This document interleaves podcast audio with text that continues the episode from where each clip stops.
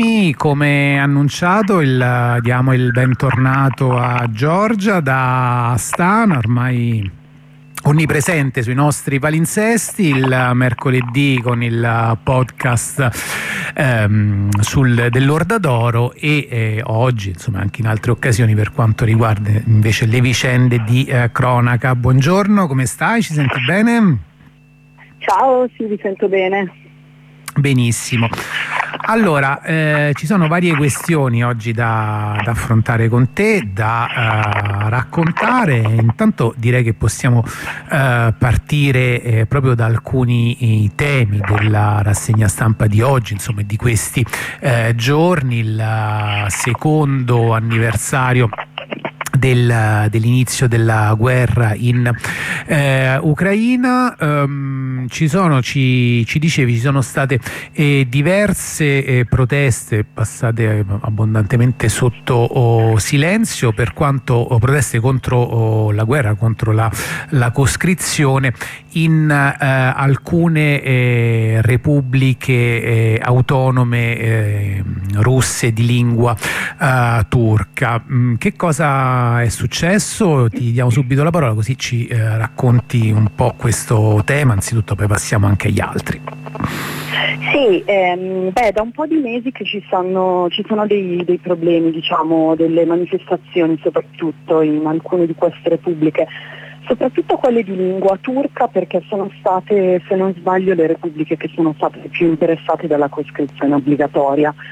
E, mm, diciamo tutto questo è culminato un mesetto fa in una manifestazione a, in Bashkortostan ehm, dove la, cioè, ci sono stati degli scontri con la polizia abbastanza grandi in seguito alla morte accidentale, eh, così definita dalla polizia, di un attivista ehm, Bashkurt, quindi eh, un personaggio che eh, è abbastanza complicato secondo me da capire dal punto di vista forse occidentale, perché ehm, cioè, un attivista in opposizione alla guerra, eh, ha fatto tanto lavoro contro la coscrizione obbligatoria, però con dei toni che sono un pochino nazionalistici uh, in una maniera abbastanza per me personalmente difficile da accettare. Eh, però appunto una persona che eh, si era dedicata molto a eh, lavorare su eh, miglioramento delle condizioni di vita di appunto eh, l'etnia turcica in Bashkortostan è stato arrestato ehm, in seguito ad aver parlato contro la guerra. prima gli è stata data come accusa ehm, incitamento al conflitto etnico e nel corso dell'interrogatorio di polizia è morto. Eh, la, gente, eh, la sua famiglia eh, sostiene che è stato pestato a sangue ehm, e questo ha scatenato una, una rivolta. Ehm, questo è successo in un momento in cui cioè, appunto, eravamo in pieno inverno, eh, quindi eh, la polizia ha caricato sulla folla e poi eh, cioè, è stato complicato seguire tutti eh, gli sviluppi perché eh, queste manifestazioni non rimangono mai all'aperto per troppo tempo. Cioè, parliamo di una situazione in cui la temperatura era a 40 gradi, per cui eh, c'era anche il problema che appunto le persone ferite in manifestazione si eh, doveva spostarle il più in fretta possibile via dalla strada perché eh, altrimenti il rischio di ipotermia è, è reale. Diciamo. Um, quindi ci sono state, cioè questa è stata la mobilitazione più grossa che c'è stata, sempre incentrate contro la coscrizione obbligatoria ci sono state poi una serie di altre uh, specie di mobilitazioni, uh, anche in Tatarstan per esempio, uh, sempre appunto cioè Repubblica di lingua turca, e in questi casi, cioè in alcuni di questi casi eh, ci sono state delle contromanifestazioni organizzate dalla uh, popolazione slava bianca. Uh, che sono abbastanza inquietanti perché appunto sono mh, cioè, persone di etnia russa, slava che in manifestazioni si presentavano uh, con delle rivendicazioni che sono comunque eh, di, di tipo nazionalista, razzista nei confronti della popolazione locale. Senti, tutto oh, questo, diciamo, mm, la, la, notizia da queste parti non, uh, non, arriva. In Russia o almeno nelle ex repubbliche sovietiche del, uh, del, dell'Asia centrale eh, si ha cognizione sui mass media oppure no di quanto succede in, no. in questi casi? Po- no, pochissimo perché eh, comunque tutte queste persone che fanno queste mobilitazioni contro la coscrizione vengono sempre arrestati con questa accusa di fomentare la divisione etnica che è un'accusa, un capo d'accusa che si usa anche qui in Kazakistan molto e che si sta usando adesso contro appunto attivisti eh, vari su altre questioni. Um, e quindi diciamo sui mass media non escono queste notizie, però uh, perlomeno qui in Kazakistan c'è una capacità di appunto tenere poi i rapporti ehm, dal punto di vista dei blog attivisti. C'è invece una capacità di tenere i rapporti con le popolazioni della, cioè della lingua, di lingua turcica appunto eh, che comunicano in russo tra di loro, per cui eh, diciamo sui mass media no, non, non sono uscite molte di queste notizie. Eh, forse quella della la, cioè,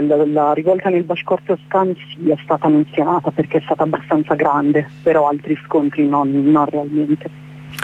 Senti, a proposito di uh, media, uh, qui passiamo invece appunto dalla, dalla, Russia alle ex repubbliche eh, sovietiche, ci uh, scrivevi che in quella che credo sia la più povera delle ex, cinque ex repubbliche sovietiche, cioè il, il Kirghizistan, è stata organizzata, è stata portata, si sta portando avanti una legge contro i media indipendenti che potrebbe essere in qualche modo una legge diciamo, approvata su richiesta, su uh, pressione della Russia, eh, della Federazione Russa e ci sono stati anche casi di eh, diversi arresti fra i giornalisti, giusto? Sì, sì, tutta la storia inizia a gennaio, eh, verso metà gennaio eh, vengono arrestati una serie di giornalisti a tipo le 6 del mattino, prelevati da casa, portati in questura per fare una serie di domande di um, alcune pubblicazioni che sono famose perché sono associate a fondi che arrivano dall'Occidente. Uh, alcune di queste, di queste, piattaforme collaboravano con Radio Free Europe, Radio Liberty, um, quindi vengono prelevati. Inizialmente gli viene detto che questo è un controllo di routine, però poi non, cioè, nessuna di queste persone viene rilasciata e non sono ancora stati rilasciati eh, vengono arrestati, eh, di alcuni tra l'altro penso che non si abbiano notizie dal, dal carcere, non, si, non, non, penso che di tutti si sappia dove sono, dove sono stati spostati. Um, però eh, questo è la, il primo passo di quella che poi diventa chiara come un piano del, del governo kirghizo per far passare una legge contro uh, la pubblicazione di notizie online e mm, fanno una proposta di legge a fine gennaio in cui eh, si propone che ogni pagina eh, web che viene pubblicata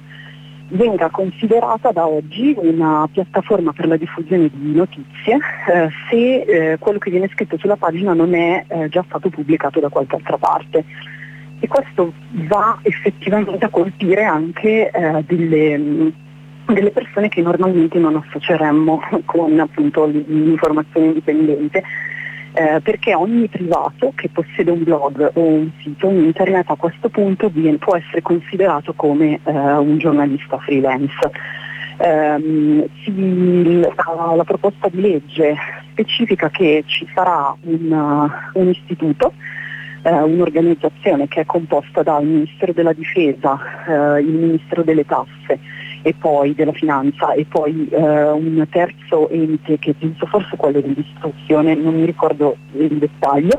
Comunque queste tre eh, istituzioni formeranno una specie di comitato il cui lavoro è quello di accettare le richieste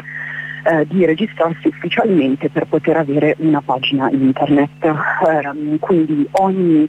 persona che vuole a questo punto pubblicare qualsiasi cosa, cioè questo include anche per dire eh, proprietari di ristoranti che vogliono mettere il menu del proprio ristorante su internet, devono presentarsi in questo ufficio con un'applicazione che eh, denota eh, quali sono le cose che verranno pubblicate, quindi devono dichiarare in anticipo quali saranno le, gli argomenti trattati e poi il Ministero può decidere di eh, accettare o no la richiesta. Quindi capite che questo poi crea dei problemi effettivamente soltanto ai blog indipendenti, alle piattaforme di notizie indipendenti che in Kirghizistan sono parecchie tra l'altro, perché il Kirghizistan ha mantenuto negli anni una capacità di ehm, cioè avere una libertà di, di, di, stampa che era considerata eh, la più alta dell'Asia centrale. Uh, e questa è il, la prima volta che si vede un, un, nuovo presidente, il presidente Kirghizo è stato eletto relativamente da poco um, e cioè che si vede un, pre- un presidente kirghizo fare un passo così importante contro la libertà di stampa. Uh, il secondo passaggio che è stato fatto a questo punto è stato mettere una serie di restrizioni ulteriori alla pubblicazione di notizie per entità che ricevono fondi dall'estero e quindi questo va a colpire eh, tutte quelle piattaforme che appunto hanno collaboratori che eh, di fatto coprono il Kirghizistan, sono kirghizi molto spesso però vivono all'estero perché sono soggetti a, eh, cioè a repressione. Ehm, che eh, sono ovviamente persone che hanno espresso negli anni se non posizioni proprio contrarie al regime, anche magari hanno fatto del lavoro di reportage sulla corruzione delle, cioè del, del, personale politico del paese, eccetera. Um, e quindi adesso siamo in una fase in cui non tutti gli aspetti di questa legge sono passati al Parlamento, però è molto probabile che succeda e quindi gli esperti dell'area eh, pensano che di fatto questa legge eh, la danno per, la danno per accettata. Eh, non si sa quali saranno le conseguenze che ha questa, questa situazione sulla stampa libera in Kirghizistan perché eh, appunto ci sono già um, abbastanza c'è personale che opera al di fuori del paese e al di fuori del paese queste notizie riescono a circolare ancora in maniera abbastanza libera, tra virgolette. Um, e um, dall'interno del Kirghizistan con una VPN si può accedere ancora a questi siti che non possono invece essere controllati dall'interno del Kirghizistan. Eh, I due più famosi che sono stati fermati, uno è Club, eh, un sito appunto di notizie sul Kirghizistan abbastanza importante, e l'altro è KZ24 um, di cui se non sbaglio, uh, no, eh, scusate, il proprietario di un terzo sito, Tengri News, eh, è invece, no, Timur Life invece, scusate, Tengri News è di un altro paese, Stiamo a guardare. Eh, Timur Life eh, invece è stato proprio esiliato dal paese, adesso eh, il proprietario di questa piattaforma mediatica è in esilio in Europa. Eh, quindi questa è la situazione. La legge non, non, è ancora completamente passata, non ha passato tutti i livelli di, di, di, cioè di approvazione mai data per passata. Uh, non, e quindi la, cioè, il livello di resistenza che si organizzerà a questa legge probabilmente lo vedremo non tanto eh, da parte degli avvocati di queste piattaforme che comunque eh, cioè, se è una cosa che mi interessa c'è un podcast uh, molto interessante sull'Asia centrale in lingua inglese in cui hanno intervistato una serie di um, giuristi costituzionali kirghizi che spiegano uh, i problemi del cercare di fermare questa legge, però probabilmente mh, sarà fatto a livello individuale la resistenza a questo tipo di attacco alla libertà personale.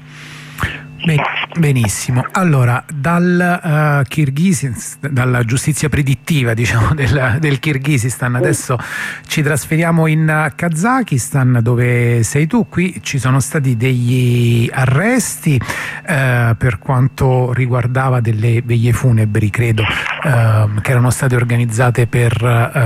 in occasione della, della morte di Alexei Navalny e fra l'altro oggi, questo pomeriggio, si tengono a Mosca i, uh, i funerali. In che eh, misura è, stato, è, stata recepita questa notizia in Kazakistan e qual è l'atteggiamento diciamo, sia dell'opinione pubblica sia a questo punto del, del governo kazako? Uh-huh. Sì, allora dal punto di vista dell'opinione pubblica sapete che Navalny eh, non era un personaggio particolarmente amato in Caucaso e Asia centrale perché eh, la gente si ricorda abbastanza bene eh, le sue parole contro i migranti de- di queste regioni che lavorano in Russia, quindi Navalny è un personaggio che è razzista Uh, e non è mai stato in Asia centrale considerato una figura eroica come potrebbe esserlo invece per una parte della, della, um, dei politici europei per esempio. Per cui dal punto di vista mh, pubblico qui ci sono state due uh, veglie, una da Stana e una da Almaty, uh, che sono state organizzate da persone di etnia slava, non, non turca, non kazaka, ehm, e hanno avuto veramente una partecipazione ridicola, cioè per il numero di abitanti di queste due città stiamo parlando di manifestazioni che hanno ricevuto una partecipazione di meno di 50 persone, per cui non, non particolarmente sentita come cosa. Eh, dal punto di vista della posizione governativa alcune delle persone che hanno partecipato a queste manifestazioni sono state arrestate con l'accusa di, uh, la stessa accusa che usa la Russia in questo momento con tanti suoi attivisti, ovvero quella di um, fomentare il conflitto etnico. Penso siano state rilasciate quasi immediatamente tutte le persone che erano state arrestate, non, non è successo un, cioè non è un caso che è stato particolarmente sentito, però una cosa che invece la, la popolazione kazaka diciamo, ha abbastanza trovato sconveniente è il fatto che ad Astana questa manifestazione si è tenuta davanti a un monumento eh, che è il monumento per l'Olodomor, la carestia degli anni 30 che ha decimato la popolazione kazaka. Um, che è stessa, cioè lo stesso tipo di avvenimento che appunto è successo in Ucraina, comunque si è sviluppato secondo delle dinamiche simili quindi diciamo è stato vissuto molto male dai kazaki il fatto che eh, delle persone di cittadinanza etnia russa eh, si presentassero davanti a questo monumento per ricordare Navalny. Uh, non ci sono stati scontri, uh, il massimo delle proteste che sono state fatte contro questo tipo di manifestazioni sono state fatte da campagne di attivisti sui social media. Um, e al di là di, appunto, di, questa, cioè di questo momento di, di, di, utilizzo improprio di questi, di questi simboli di memoria non, non, ci sono stati veramente dei, dei lasciti particolari, ecco, non è stato un argomento di cui si è parlato molto, ma anche della morte di Navalny, cioè qui appunto ripeto Navalny non è visto come un personaggio positivo, eh, sicuramente non gli viene riconosciuto un ruolo di... Eh, cioè di oppositore di Putin che abbia senso seguire. Ho capito. Allora, l'ultima uh, cosa, l'ultima questione riguarda un tema che abbiamo toccato spesso insieme che ci è molto caro, quello delle migrazioni, dei flussi migratori e in particolare eh, degli eh, spostamenti di, di, popolazione dalla federazione russa verso oh, il Kazakistan a partire dall'invasione dell'Ucraina due anni fa. Eh, sono stati pubblicati dei, eh, dei dati, delle, delle documentazioni su questi questi flussi che eh, forse adesso ci riescono a farci orientare un po' meglio su questa questione, no? Sì,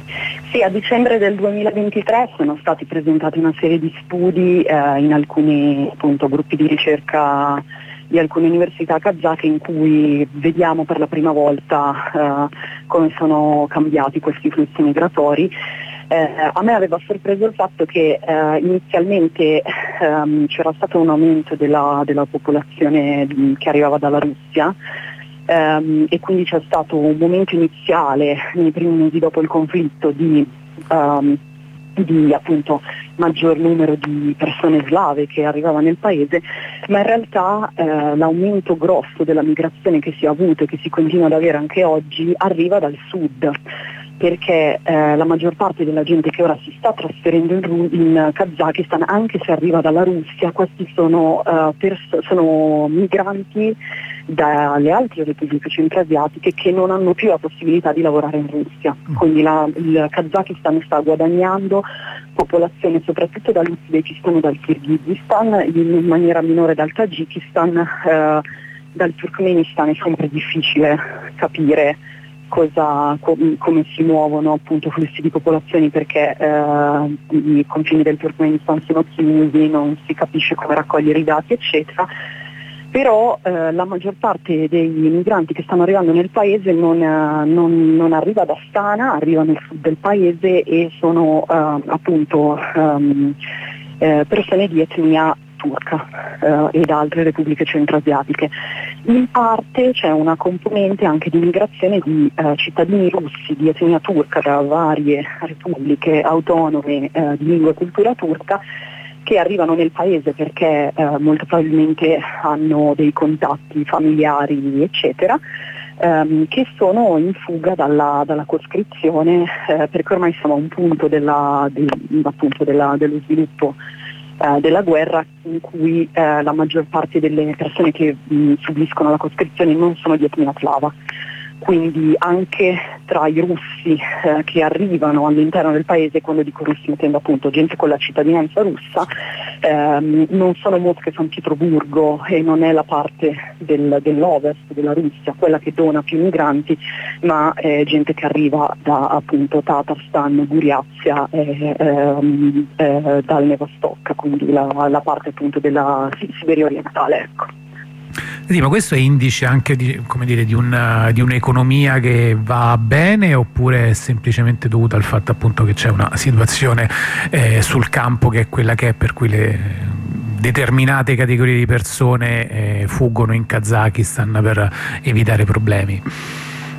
Eh, allora l'interpretazione è che eh, queste persone fuggono in Kazakistan perché eh, la politica di coscrizione della Russia è una politica razzista e profondamente coloniale, eh, quindi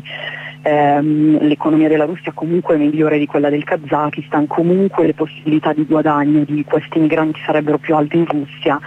eh, però la Russia ha anche avuto per un certo periodo, io adesso non so se è ancora valida come cosa, ma per un certo periodo c'erano perlomeno delle dicerie in Asia centrale del fatto che arruolarsi e servire nell'esercito della Russia avrebbe dato accesso alla cittadinanza. Non sono neanche sicura che sia vero, potrebbe esserlo, però questa era una cosa che per esempio circolava in, tanti, uh, in tante chat di Telegram,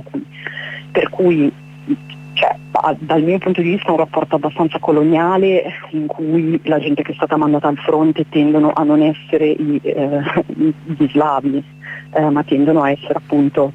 membri di queste popolazioni che appunto sono considerate eh, da sempre meno, meno civilizzate, meno sviluppate e quindi più spendibili. Ho capito, insomma, peraltro una meccanica abbastanza nota, ecco, sì. universalmente noi. Va bene, Giorgia ti ringraziamo moltissimo. Prima di eh, lasciarci ricordiamo oh, come sempre il podcast uh, L'Orda d'Oro che è iniziato ormai da uh, un mesetto. Oh, la prossima puntata diciamo uh, nuova è per mercoledì prossimo dopo aver affrontato le relazioni fra Islam e marxismo. Di cosa ti occuperai? Eh, ci occupiamo di lingue indigene e della definizione del concetto appunto di popolazione ed etnia eh, che si usa in Unione Sovietica e quindi che si usa oggi nella zona. Vabbè, tematica insomma dovresti masticare un pochino, quindi esatto. possiamo andare tranquilli. Era la puntata facile per me. sì, questa senza neanche diciamo, studiare preliminarmente. Esatto. Benissimo, allora grazie mille e come sempre un abbraccio e un ringraziamento per il tuo lavoro. Ci eh, si risente con te non in diretta ma in differita mercoledì prossimo alle ore 12.15. Un abbraccio